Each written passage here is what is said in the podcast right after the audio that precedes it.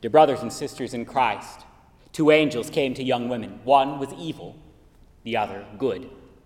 Both made promises of greatness. One promised a life of freedom, it promised hidden knowledge and independence. The other angel promised suffering.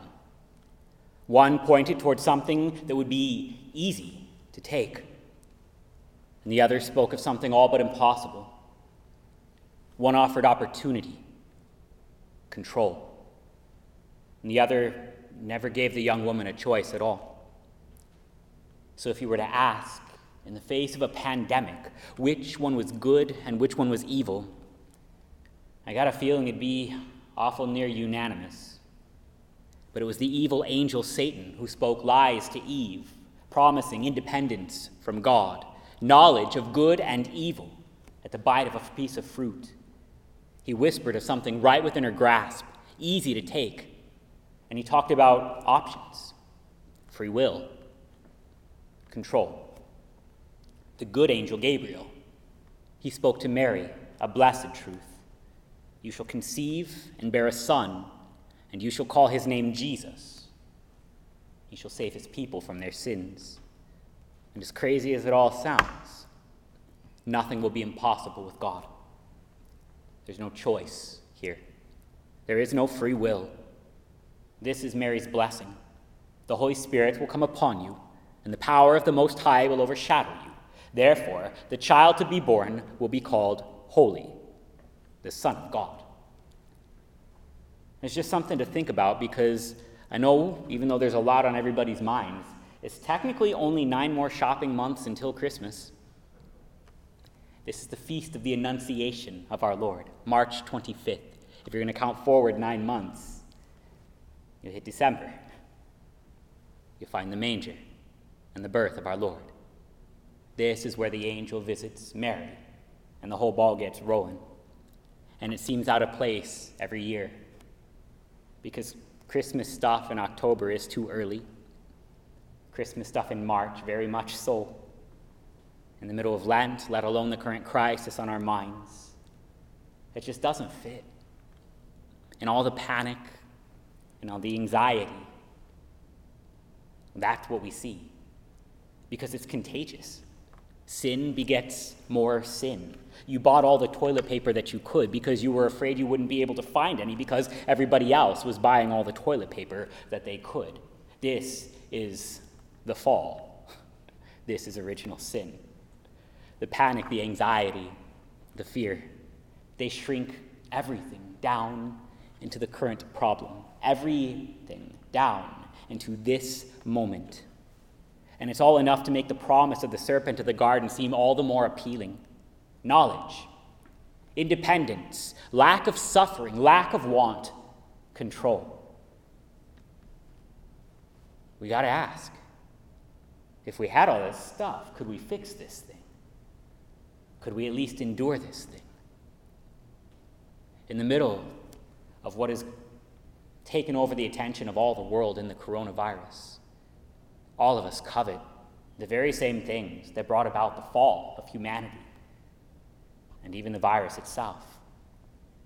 So hear God preach through an angel to Mary, and hear that there is a bigger plan. You shall call his name Jesus. He will save his people from their sins. He will even save us from each other's, from negligence and hoarding, from fear and panic from the very sin of Adam and Eve that ground death into the dust of the earth and turned this place into a world that looks like this, full of sickness and death. Our Lord has promised a Redeemer. He has promised Jesus, who will save us from sin and all of its misery and all of its suffering and even all of its death. The promise of the evil angel in the garden is met with the promise of the good angel in Nazareth.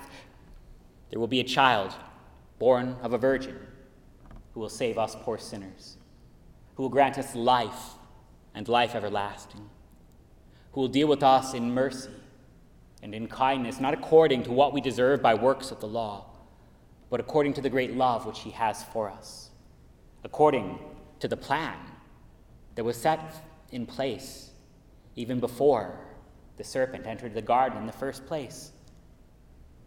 Even as Adam and Eve fell into sin, God promised them this child, born of a woman, who would crush the head of the serpent forever. But in all of it, the cross of Christ was never a plan B. This was God's plan all along. Before he ever spoke the word light, this was his plan. The Lamb was slain before the very foundation of the world, so says the word of God. And he was slain for this.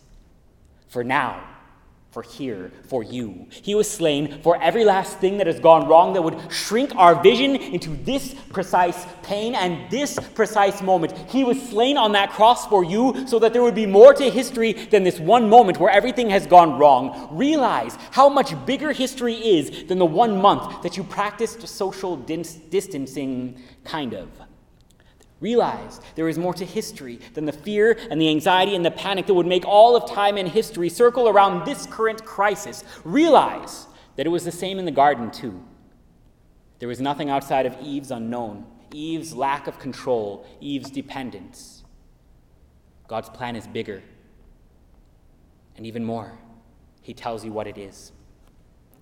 God's promise is that time and history don't circle whatever you're afraid of today be it the coronavirus or anything else. All of time, all of history, they circle the cross.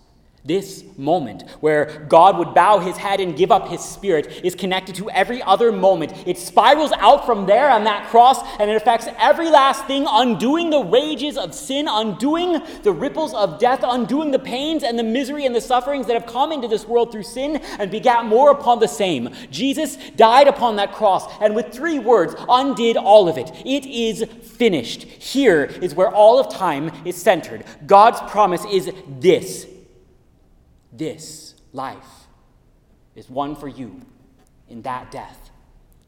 And these connections, they're not just fun to think about if you're nerdy about theology. Hi. They show the scope of God's plan for you, they show the finality of God's plan for you.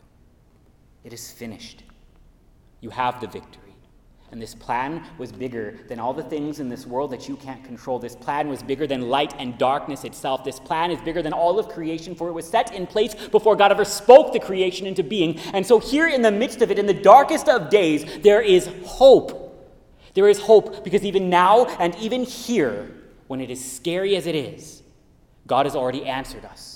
He has already conquered this, and He has granted us hope to dwell within it and sing hymns of praise, for nothing will be impossible with God. Not for you to do, but for Him to do for you. He will descend from heaven, He will become a fetus to be born of a virgin. And he will plod along every brutal step to the cross to undo the power of sickness and death and rise again free from all of it on Easter. So, in the midst of all of the things that would give us tunnel vision, hear the word of the Lord that you would see the truth the fullness of God's vision for you. He insists on nothing more and nothing less than life. In the name of Jesus, amen. We rise and join together.